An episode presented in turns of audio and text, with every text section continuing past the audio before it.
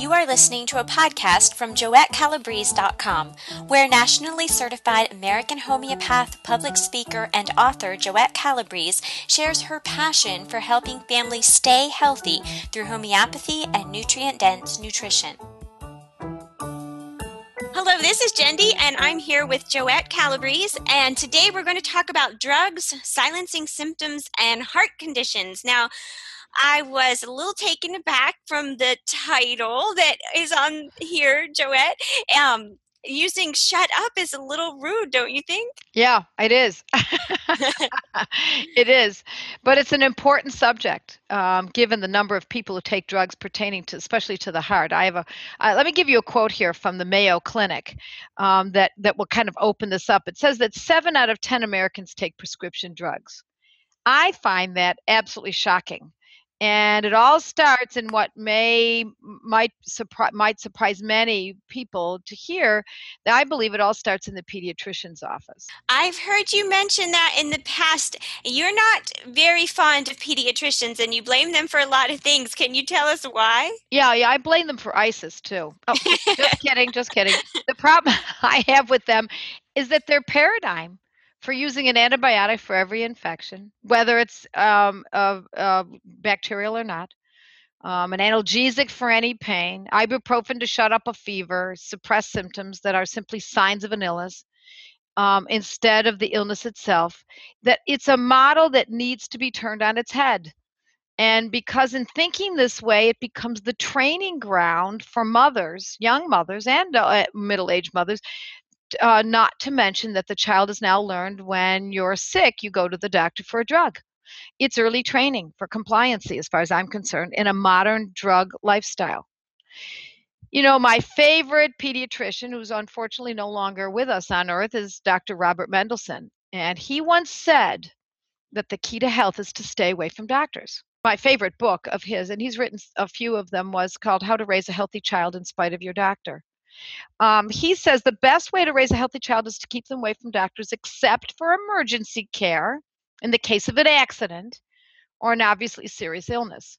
And if your child displays symptoms of illness, monitor it closely, but don't seek medical help. Don't seek medical help until there are clear indications that he is, here's the word, seriously ill. So it all starts there. That's the end of his quote. It all starts there. Then add to the chronic bombardment of commercials on TV and women's magazines. You know, I, Jenny, I can't even look at those magazines anymore because they're fundamentally drug promos with some nice photos of interiors and a few good recipes. So, what this has done is culminated into a lifestyle that is so drug filled that no one considers it unusual to not be taking drugs. And I have to say that the guidelines are constantly changing so that more and more of the population come under these guidelines. And I think you have a recent study you can tell us about, right? Yes, there was a study that was just published online. Actually, it was just this past week on Wednesday uh, by the New England Journal of Medicine. Um, it was published by the American Heart Association, the study itself, and the American College of Cardiology. And what they've done is published new guidelines for what percentage of the population ought to be taking statin drugs. And so it recommends that, believe it or not, almost half of Americans ages 40 to 75 and nearly all men over 70 qualify to consider cholesterol lowering statin drugs. These new guidelines put less emphasis on cholesterol and more on drug treatment. So, what they're doing, in my estimation, is planning to put many people on statin drugs who previously would not have qualified for that. You know, I have a background in marketing and sales. You know, I worked at NBC and I worked at an independent TV station years ago, and I know marketing. I can smell a marketing campaign from miles away. So let me tell you what other doctors who are not in this camp are saying. For example, in the book The Statin Disaster by Dr. Robert Brownstein, he says that statin drugs fail for nearly 99% of those who take them. They neither prevent nor um, heart attacks, nor have they been shown to show that people live any longer. Can I ask you what would define a statin drug? What would that oh, be? yeah, good question. I always assume people know what that means, but they might not. It's the drug that lowers cholesterol. So when your cholesterol is at a certain range, they automatically put you on these drugs. Instead of saying change your diet and exercise. Yeah, yeah exactly. exactly. Now, they might also give that information, but I think the message is very clear to people that if they're not going to do that, then they just have to take these drugs. But my contention is that we don't even need to reduce our, our cholesterol in many situations. Yeah. So, so now you, they have these new guidelines. Right. And these guidelines are increasing the number of people who were only months ago, you know, before Wednesday, before they put this out, they were considered healthy. And now they throw them into a pool of people they now can call patients and buyers. And once you're patient, you're a customer for life. But as I said, this has not been orchestrated since early child. This has been uh, orchestrated since early childhood, when the mom takes the child in for fevers and coughs and tummy aches and rashes. Never expect, you know, I always say never expect a disclosure of the dangers of medical procedures from those who use them. You know, Upton Sinclair said, It is difficult to get a man to understand something when his salary depends on his not understanding it.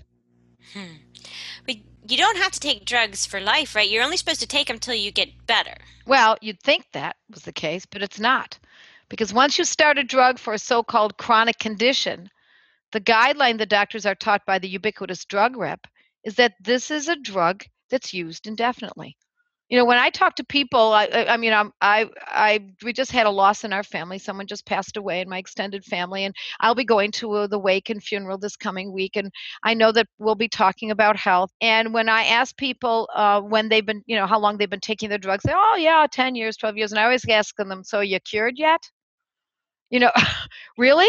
Isn't the isn't the idea of taking a medicine to cure not to keep a, a someone on the conveyor belt for life but let me go back, if you don't mind. Let me go back because these drugs are used for cholesterol, and I don't believe cholesterol is a disease. High cholesterol is not a disease, it's simply a marker. And it's a marker for the lipid theory. And I believe the operative word, operative word here is theory. With this new guideline, they're going to increase the population by 56 million people, but only half of the people will be so called protected from heart attacks in the next years. That's 0.89%, less than 1%. We should be absolutely outraged. But anyway, the lipid hypothesis of heart disease has been the darling of the medical establishment for, I don't know, maybe 60 years. Clogged arteries is their sacred diktat. This hypothesis arguably without scientific merit often has managed to influence and harm generations of people in my opinion. In contrast there's another theory the myogenic theory of heart disease and that asserts that heart attacks occur as a result of cas- a cascade of stress induced conditions in the heart muscle cells themselves. It's not the arteries is what this theory says. There is indeed compelling evidence to substantiate this therapeutic approach too and if there are opposing views on the same condition, oughtn't we know about both of them? And perhaps a third or a fourth or a fifth theory? But as often is the case in medicine, as in most subjects that we find that where, where there's a big profit behind it, the only view that's considered is one view. So let me propose another consideration the homeopathic take on this. You know, the homeopathic take on cardiac disease does not speculate on the various functions of the vessels or the tissues, their uptake ability or the extent of their occlusion, etc. So homeopathy doesn't do any speculation at all? Well, it's well established aphorisms in homeopathy. You know, the aphorisms are the rules that, that homeopathy follows, and they've been put out before us by Dr. Samuel Hahnemann, the uh, founder, disco- well, I wouldn't call him a discoverer, but the founder of today's homeopathy as we know it, um, and back in the late 1700s in Germany. And he believed that once a disease is suppressed by outside means, such as a drug, that it drives the illness to a deeper state. And that's a basic aphorism. And, you know, he had many aphorisms. This happens to be aphorism 201. I mean, if you ever want to look it up, Dr. Samuel Hahnemann, aphorism 201 in the Organon. It emphasizes the ex- externalization of internal symptoms. Uh, see, what we're talking about, the externalization of internal symptoms, are symptoms. The symptom is something that presents on the outside. It's an instinctive reaction when disease is present, which naturally creates less risk to more vital organs that are threatened from the originating disease. In effect, it could be described as an innate response by the body's natural defenses to survive and reduce resulting impact on the internal organs and system. So we consider one of the main causes of heart disease, for example, we as homeopaths, to be a result of suppression or deepening of some less serious illness from the past or even as the present. In other words, illness that originally presented in a less crucial organ is forced into a more vital organ, the heart, less crucial might be, say, the skin, as a direct result of suppression by a drug and other heroic medical measures. So, iatrogenic, by the way, is a great term for a disease. It means a disease or condition that is caused by medical mismanagement. And that's exactly what we believe happens. So, let me give you an example. Imagine a skin condition, such as acne or eczema. The person wants to fix it to silence, to shut up the symptoms via drugs, such as topical steroid creams or antibiotics or, or such. So the illness must either beg to return as soon as the ointment or other suppressive method is halted, but it reappears with symptoms more severe than before. Or if not allowed to return, will, and this is the pivotal moment, drive more deeply into a more critical organ. The illness has the opportunity to be freed from the bondage of drugs, but only if it's not suppressed. At this time, if the vital force of the person is capable, it will simply put the pathology right back where it belongs on the skin, where it started. That's not a serious place. I mean, we it might be uncomfortable, might be horribly uncomfortable, but it's not serious. The heart is more more vital organ. But so if the person is not of great resiliency because of, you know, like inherited factors or overuse of previous suppressing treatments, then the pathology will travel to the more crucial organ. And this might include the lungs. You know, even pediatrician pediatricians recognize that asthma follows eczema. But what they don't recognize is that it's the treatment of the the eczema with the suppressive drugs that then drive it to the lungs. The gut is also a place that is affected, especially after a skin rash has been held back by a drug. Oh, and then, of course, the heart. So, a new illness compensates for the suppression of the old is more serious. And it can make it very difficult to eradicate this. I want to mention this to folks who have skin conditions, particularly eczema and psoriasis, etc. I just found this website. Actually, a client student told me about it. It's called itsan.org. I T S A N.org. It's a not for profit organization that is designed to help people understand that skin afflictions that have been treated with topical or oral steroids cause an addiction. If you or someone you know has used or is using steroids, check out this site. It is really fascinating. There's a great video on it. And I don't, I will tell you, I don't agree with their solutions to the problem of the topical steroid addiction. But least, at least it's a group of doctors and patients who have accepted that there is a serious problem that needs awareness. So, what does this mean to us and to our listeners? Well, if you go to itsan, itsan.org and watch their short video everyone you know this is really a great great video and what it talks about is the resolve to keep your children away from medications for fevers eczema allergies diarrhea and anything easily treatable with wiser food choices for example homeopathic medicines or in the case of a normal fever, doing nothing other than leave the small issues alone. Leave the stop using drugs. Shut up the drug use instead of shutting up the, the symptoms with the drugs. So the goal always is to protect our children from damage that can be thrown into their future. So remember when Nancy Reagan, well, you don't remember Nancy uh, Reagan. Uh, yeah. Oh, you barely remember Nancy Reagan. well, I was in high school when Nancy Reagan was was around, and she said that slogan, "Just say no to drugs," and people made fun of her. But you know, she was right. The resolve is that simple: say no to drugs. Now, she was talking about street drugs, well, but also prescription drugs to a certain degree as well. But just say no. No, thank you. I'm not going there. What about the people that have already taken years worth of medication? That's a good question, Jenny. Do you know anyone who isn't taking or hasn't taken a drug in the past? really? I don't think so, unless it's like a not even a newborn these days. Right. That's right. Even newborns come into the world with pitocin. spinal blocks, pain relievers, antibiotics, and such for and and, and that's from a simple so-called natural birth born in the hospital. What if the mother's had a C-section? You know, it's really it's ubiquitous. So how does that affect the heart conditions? Well, let me give you a story. Okay, so to illustrate my point. Um, let's take Arnie. Okay, his digestion or you know intake of questionable ingredients in his meals have triggered something in him he's been getting these heart palpitations and pounding and restlessness and apprehension you know it could be from the msg and his egg beaters that he has for breakfast or every morning or the gluten and corn syrup in his love he loves bagels and you know we often blame what we've eaten and this doesn't mean we shouldn't look at it but then again if we put the timeline together and i've talked about this many times if he would look back at what happened um, in the past several months or even years, um, but particularly in the last couple, several months, because now this is new for him, he might recall that he took antibiotics just a few months previous. And his habit, you know, he had this habit of sinus infections. And ever since, I don't mean to call it a habit, but he had these sinus infections that were repetitive. And ever since he suffered from, after the sinus infections, he suffered from indigestion and bloating.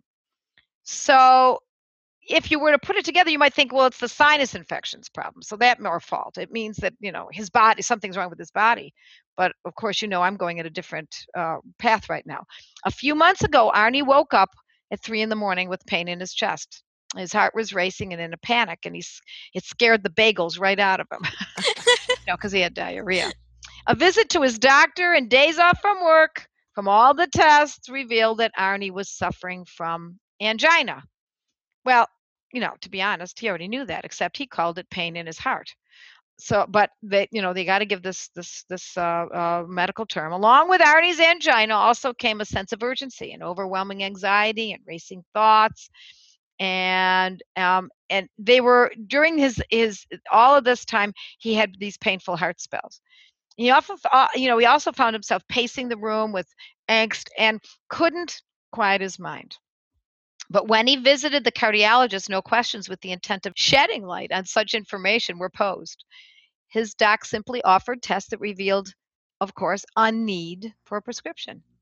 You know, because folks might think of the meds they took as a culprit, but when they ask their doctor if the meds could be the culprit, uh, or be the source of the problem, the doctor usually says, no, that's not possible. Doctors believe in their paradigms. They're not going to tell you what they gave you is going to cause a problem. So yeah. sounds like maybe he's just prescription deficit. Yeah, I know. That's I think the way the modern medicine medical world looks at it. So that's you know that's well said, Jenny. A prescription deficient. So in in the end, the answer he received went something like this: You're not a, you're not young anymore, Arnie. No more steaks for you, Arnie. No more eggs. You can take you. We have to take these pills. Oh, and for how long? Yes, yes, Arnie, for the rest of your life so, what would you prescribe for him using homeopathy? Well, the considerations of his cardiac reactions to MSG would necessitate the remedy arsenicum album 30. Now, we don't know that that's for sure that it was MSG, but that's certainly something to think about. You know, it has a reputation for being able to remove the immediate poisoning effects of such additives. It would not be taken. You don't take our arsenicum album 30, however, unless there are clear indications that it is the reason for the influence of, you know, it's influenced this problem. In other words, this is not a time for speculation. So if you're looking to antidote the effects of MSG, let's say it wasn't his, from his egg beaters, even though he'd been eating them for a long time, arsenicum album 30 would be the remedy to uh, bring down the palpitations, pounding, apprehension, and restlessness. So it has the ability to allay fears and panic and to abort the potential of ensuing cardiac pathology. So we're not treating symptoms here. We're not just getting rid of the problems that he, that are presenting. We're rooting it out. And would he still need to stop eating the egg beaters? Well, I would do that if I were Arnie, if he thought that was the cause, certainly um be, uh, just to, to calm things down a bit. I mean egg beaters really? Who should nobody should be eating egg beaters so i think you should be eating true. eggs. True. You know that's the way they were intended to be eaten the whole egg. So eventually arnie snapped to his senses and he realized that he was probably relying on drugs more often than was prudent. So he consulted with a homeopath. And the homeopath told him to take the nitroglycerin that the doctor had ordered for a while longer, but to follow it with a specific homeopathic medicine within a few minutes of each episode. So and that that would likely take care of the racing heart and his anxiety. So this is where the like cures like in the homeopathic philosophy. Yes, yes, this is where it comes in. So, as its paradigm, what better remedy choice than something that in its gross form causes symptoms such as what Arnie was suffering? So we might also use the remedy, the homeopathic remedy that might be prepared from coffee, because that's exactly what he was experiencing, that raciness and stepped up uh, heart, etc. So he took the remedy Coffea cruda 200. That's homeopathic coffea that's made from originally from coffee. And after a few nights of taking coffea cruda, Arnie was able to calm down. And he started to return to his, you know, sense of himself again. The remedy helped to minimize the need to use the nitroglycerin. This is what his homeopath had counted on, of course. But Arnie didn't listen to his homeopath. The next time he experienced that horrible anguish and jumping heart with pain, he skipped the drug altogether, the nitroglycerin, and instead only took Coffea cruda 200. To his relief again, he not only came down from that anxiety, but the pain and pounding heart vanished in about the same amount of time as was as he would have um, experienced with the use of the drug. So does that mean he could kind of wean himself off the nitroglycerin? Well, you know, no homeopath in the US is willing to overstep in a situation like this. So the homeopath was cautious. And she's told Arnie that she would like him to meet with his cardiologist regaining this decision. But Arnie didn't do that. Arnie's got this kind of personality that he just does what he wants to do, which is actually very good in many ways. So after using Coffea cruda after the span of about two weeks, his confidence completely returned. And he reported that now he's, he keeps the nitroglycerin in his medicine cabinet instead of his hip pocket. You know, and just as homeopathy is intended to work, he requires coffea cruda less and less because his problem is resolving. It's happening fewer and fewer times. And here's the most important part about homeopathy, as far as I'm concerned, is that we view symptoms as signs, signs that there's something wrong. And if the signs are not there, then the disease isn't either. So, as an aside, I'd like to be clear that because homeopath- homeopaths no longer have their hospitals in North America nor the climate within which to practice freely, I too would not recommend to clients that they eliminate a drug without the oversight of a medical doctor. Removal of any prescription medication is never a decision to be taken lightly, especially blood pressure drugs, etc.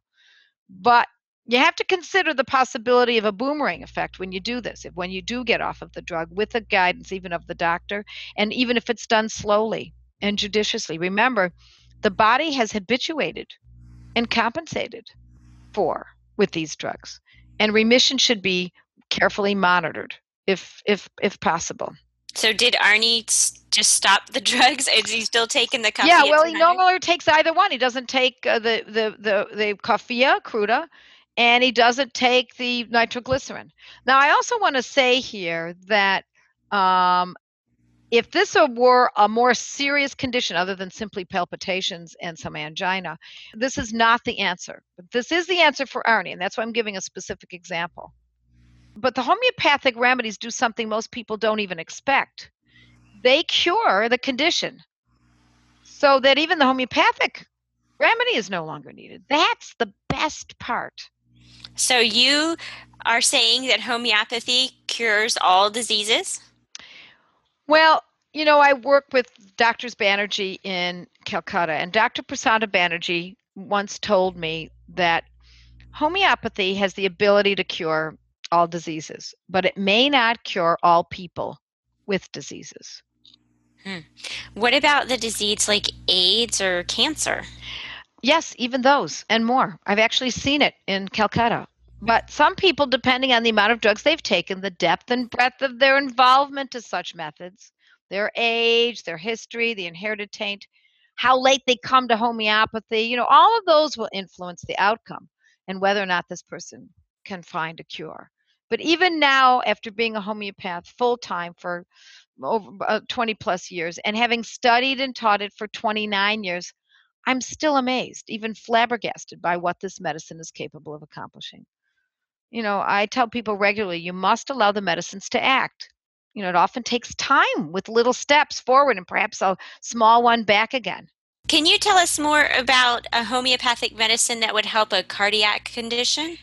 Yes, yes. Let me give you an example of one that I taught about a few years ago. Uh, several years ago, for some reason, I received a rash of desperate phone calls, and they were all from women and they were all about 45 years old and i don't know why it happened like that but it just happened that way and they were complaining of overwhelming you know anguish and anxiety and their heart was quickened and their heart was thumping and and they were having atrial fibrillation occasionally None had been asked by their family practitioners what they had eaten just before the cardiac incident. And I think it's important that we ask those questions. None were asked whether they regularly drank coffee or how much. None were asked whether chocolate, especially, a lot of sugar, you know, MSG laden foods, even wheat or other such foods were daily fare or consumed prior to their cardiac palpitations, you know, their, their incidences. So the Mayo Clinic, I just want to uh, include this little statement, says that palpitations can be frightening, but they are not always dangerous. And that's something to remember. Now, obviously, we don't want to be foolish about this, but if you start looking at, okay, they're not always dangerous, and what did I just eat? They, it's really important to, to break it down. So a lot of women who have this are certain they're going to die of a heart attack when this happens, and and especially at that age, 45 years old, I see this happening more and more, and I believe it's the entering into menopause. So these are. Um, you know, they run to the ER where they submit to a battery of tests and they're exhausted and frightened, and then they whimper home with a prescription, and they in which that suppresses all of their symptoms. So these are pretty interesting. I'm sure you have another example you could share about shutting up symptoms. Yes, yes. So I also want to mention that these calls that I started to get, a couple of them were women who had just eaten a lot of chocolate. One of them was um, well, actually, two of them were uh, had just eaten. It was Halloween. It was after Halloween, and one of them, when her kids went off to school, just went into the got into the chocolate that they don't normally eat that much of, and uh, my guess is, you know, when it's Halloween candy, I'm sure there's MSG and all kinds of other kinds. Of you would think that would raise a red flag. Yeah, know? yeah. But you know what? It gets so scary for people that they yeah. just can't, they can't think straight. And another time was the same situation. This woman had eaten those chocolates with um, that that are coated in it's, it's coffee beans coated with chocolate, oh. and she was she, her heart was racing.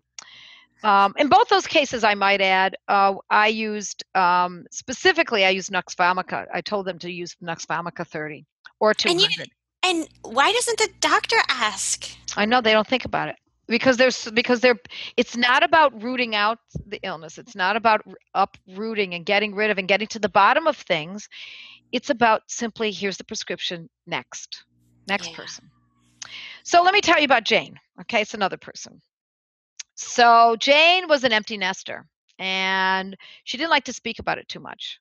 She suffered silently. She felt as though she was probably, you know, overreacting. But she was secretly weeping a lot. She would get into the bathtub nightly, night after night after night, and she would just weep.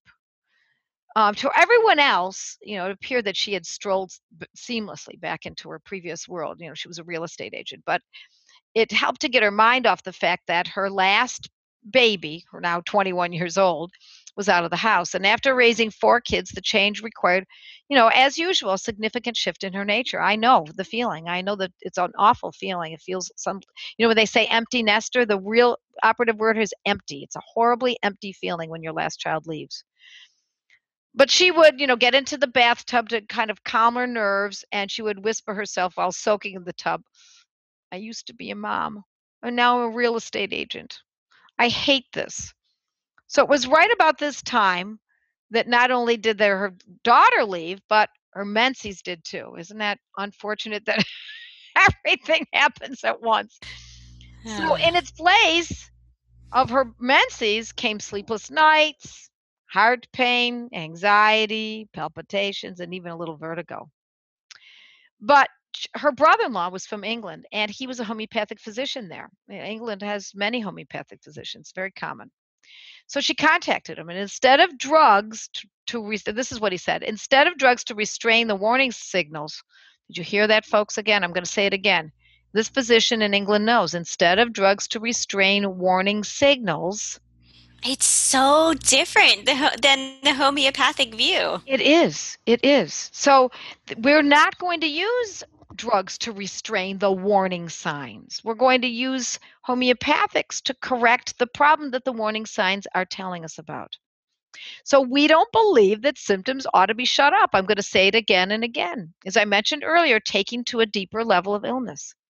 Instead, remember those symptoms. Everything that Jane is experiencing are um, uh, are indicators as to how to treat the problem that are that are we are intended to to make a point of. So we want to uproot the problem so that symptoms will not be required to present and the drugs will become superfluous. So did her brother help Jane? Yeah, brother-in-law. Yeah, so Jane didn't favor hormone replacement methods either. Those are those bioidentical hormones, you know, that we euphemistically are calling um, um, natural. Um, but she might have halted some of her menopausal symptoms with that. There's no doubt that those drugs would have done that. But what she would have done, she would have accomplished the suspension of her ills. It would not have cured her problem. And I've heard that you have a course out now called Feminopathy. So, do you cover this information about the bioidentical or- hormones? Yes, yes, I do, and I'm I'm happy you brought that course up. It's called Feminopathy: How You Can Correct Female Ailments using safe, inexpensive, and effective homeopathy. It's not that I want everyone to run and get this course, but what I do want people to do is to start thinking about learning how to do this themselves. So anyway, let's get back to Jane. She went to the to these remedies that her brother-in-law sent along. The first remedy was Lachesis twice daily. Um, Lachesis 200 is chosen probably because to calm Jane's heart palpitations and the angina. And it's nearly specific for women during and around menopause. You know, interestingly, it's a particularly well chosen for this particular combination of heart symptoms during menopause. Lachesis 200 taken twice daily. So, Dr. Gibson, in his studies of homeopathic remedies, says of lachesis. Now, remember, he's a doctor again. So, for those of you who believe that I'm anti doctor, I'm not. There are plenty of doctors out there who get all of this. He says syncopal episodes are associated, this is under the title of lachesis and how it is associated with um, the heart. Uh, with cardiac pain or accompanied by nausea and vertigo. Now, she didn't have the nausea, but she did have vertigo. Um, hard thumping palpitations, he says, are associated with the sense of tightness in the chest. The remedy is of special value in relation to the throat and affections and menopausal disorders. So now again, Jane didn't have all of these symptoms. She didn't have the throat problems, yet the remedy picture here fits in other important ways. So then he added another remedy, Ignatia 200, taken twice daily. And this is the best bet for the deep sadness Jane felt for the loss of her life as a stay at home mom. It has a reputation for lifting sufferers from grief and, and relentless sadness. And I've written about this remedy on my blog, and I urge folks to read about it. Um, you just just use the little search bar in my blog and put in Ignatia. Just read about how valuable this remedy can be. It sounds really interesting because that brings the whole emotional side in, not just physical. Right. Which we always associate, we always separate like mental health, physical health. Right, right. So the lachesis is dealing with the heart issue and the hormonal issue. appears to be the the etiology, the cause of all of this. But now we also have this emotional aspect, and we give Ignatia to help with that as well. I totally agreed with her brother-in-law, by the way. It was very well chosen remedies. And later on, he added Crataegus, C R A T A E G U S, Crataegus, and it was a mother tincture that he gave her.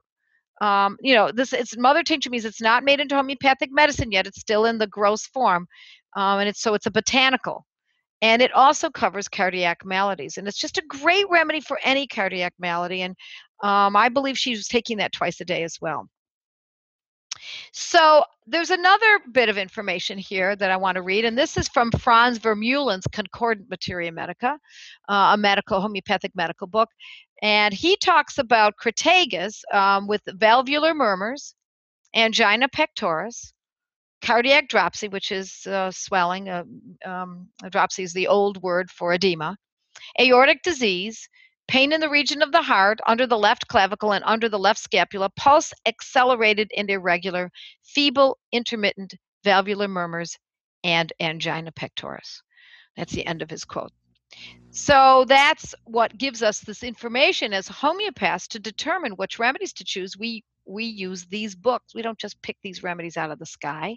We use this kind of information that's been collected through the centuries.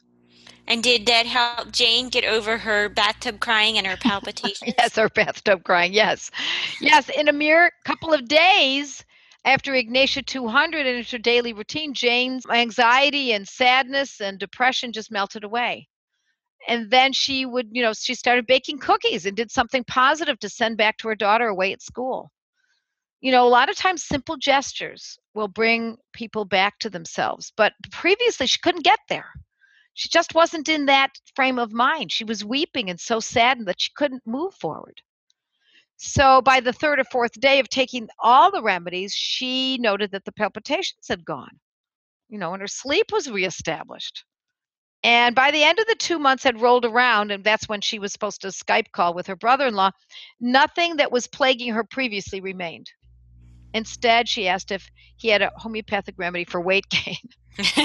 but you know, but that's a, that's the subject of another article. So what that means is it finished everything. The homeopathic remedies took care of every single aspect of what she was suffering. Yeah, and you said it was like four days. It was fast. Yeah, it was fast. But it doesn't always act that fast. I got to tell you that, Jenny. You know, it also again depends on the case and the person but to get an idea of what to look for so that you can know that the remedies you've chosen are correct and that you're moving in the right direction. I always want to tell people, our listeners, to go to our podcast titled Podcast Number 12 and Why You May Be Disillusioned with Homeopathy. So, what's the upshot? Okay. The upshot is that many cases that present as a heart condition may indeed be a reaction a symptom of something else that just necessitates our attention. You know, this means that all symptoms represent something. Hence, they should never be shut up with drugs. Sometimes it's easy to figure out what they signify, sometimes it's not. But the examination of them is worthy of our effort, particularly if we have homeopathy to address each one of those and not just to cover them up. This is also true when we take into account that these concomitant conditions that may appear unremarkable by ignoring them may easily might easily miss the most telling information. So the importance of taking superfluous drugs that shut up the symptoms or merely silence a condition away from our bodies can't be emphasized enough. It is an oft missed piece to the puzzle of not only heart disease, but many other chronic conditions. We need to switch our thinking to look strategically and long term. Yes, and from a health standpoint, our lives are simply timelines. The more time on a drug, the darker the hue of the graph. Each onslaught affects our health on some area or another. But it is encouraging to know that homeopathy can still help someone that has a burden timeline from years of medication. Well, and you know, who doesn't have a burden timeline? Would it not be wise to keep the assault to a quiet murmur now from from the time that you know this though, instead of allowing it to get to a roaring tsunami before you start doing something about it? You know, less is more not when enjoying healthy saturated fats, but when considering taking a drug. And I believe in, I want to mention that healthy saturated fats. I believe in eating saturated fats. You know, we need to remember that we save drugs, as Dr. Mendelsohn said earlier, for rare life saving emergencies, not for common ear infections, fevers, birth control pills, or birth control, I should say, eczema, menopausal shifts, or chronic conditions. But if you're on them, don't just leap off imprudently. I always tell folks be careful. You have to seek a better way and put your life in order first, and then move off of them quietly and gently. So I want to remind you that you mustn't count on the doctor, however, who prescribed the drug to offer that alternative solution. If he had one, he would have given it to you. So I suggest that people find a doctor with compatible convictions. If you have to go to a doctor, find one who is in agreement with you. Or work with a homeopath, or better yet, learn how to use homeopathy for the small potatoes so that you don't have a bigger one to bake later. Learn to treat your family yourself, you know, for, the, for those acutes. Learn how to really treat fever. Know how to root out eczema instead of driving it to a deeper state. Know how to address asthma yourself or with your homeopath. So, you know, as your knowledge deepens, you'll be able to take on more complex conditions and you'll become more confident. And then you'll be able to go use such foods, uh, good foods, as nourishing traditional foods and homeopathic medicine. And just be unstoppable in your resolve. It's that it, because it's important. And you can learn how to do a lot of this on Joette's blog. For, for our listeners, if you go to joettecalabrese.com, she has written a weekly blog post for about nine years. And you can go there, there's a search bar in the top, and you can type in what the problem is, and it'll bring up a list of things to read and check out for. I've gone there many times. Um, just recently, we went through a bout of fever and flu at our house, and she had a free ebook download. Like I think it's called "I Chew the Flu," right. and I downloaded that. I was reading that. Yes. You, ha- you still have it up, right? Yeah, I, b- I believe so. I mean, things are always changing here, and I'm not the one doing it. So uh, I have yeah. my family well, members doing all that for me. Well, you can check in the search bar on the blog, and then there's also like if you want more in-depth courses and you really want to study it, Joette has things, the courses you can buy, the CDs you can download to put in your car, and you can even get somebody to work with you, you know, one-on-one. Sometimes people feel better talking to somebody, but there's there's all levels of information if you want to learn more. Yeah, but and I'm not the only one out there teaching homeopathy to for these everyday ills to, uh, to, families. And for those who are just starting, take a take a look at our quick start guide on the front page of my website. So it'll help you get going um, on all of this. And then take advantage of every article I write on this blog. I teach how to use homeopathy instead of antibiotics, and I teach how to t- treat acne using uh, our medicines. I teach how to, not our mind, meaning that you buy the medicines from me, but, you know, for homeopathic medicines. And I teach how to address even Lyme disease and anxiety, etc. And it's all there for free. So take advantage of it. Yeah, that's the first place I go. And, you know, I don't go to um, the over the counter drug shelves in the store anymore. When we're sick, I go to Joette's. Yeah, well, thank you. Thank you for saying that. So, yeah, there's no need to spend money here, for, folks. Just just take it all for free. It's a course in and of itself. All right. Do you have any parting word for us this time? No. Well, actually, not that I don't have a parting word, but the word is no. That's my parting word. And I think I've said this before, but the word is no. Say no. You can always say yes later, but start with no first. It will buy you time, you know, to figure out what you need to do. It will also allow you to tuck in and figure out what needs to be done after the blush of the doctor's office has worn off. No is the most powerful word in our vocabulary. No thanks, doc. I need to give this some thought then run. Don't walk to your search engine and look up the side effects that will help you understand what it is you're about to take or give to your child and the homeopathic medicine that will use it be, can be used instead. No, not today, doc. I need to discuss this with my husband. My rule of thumb is don't be a good girl, be a good mother.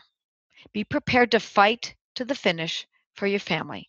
Don't be a compliant patient be a force. Don't accept mediocre food. Don't accept a mediocre life. In fact, don't just step outside of the box. Gain enough knowledge so that you can kick the box away. Thank you so much, Joette. I know you've told us this before, but it's always good to be encouraged and hear it again. Yes, thank you, Jenny. Thank you for listening to this podcast with Joette Calabrese. If you liked it, please share it with your friends.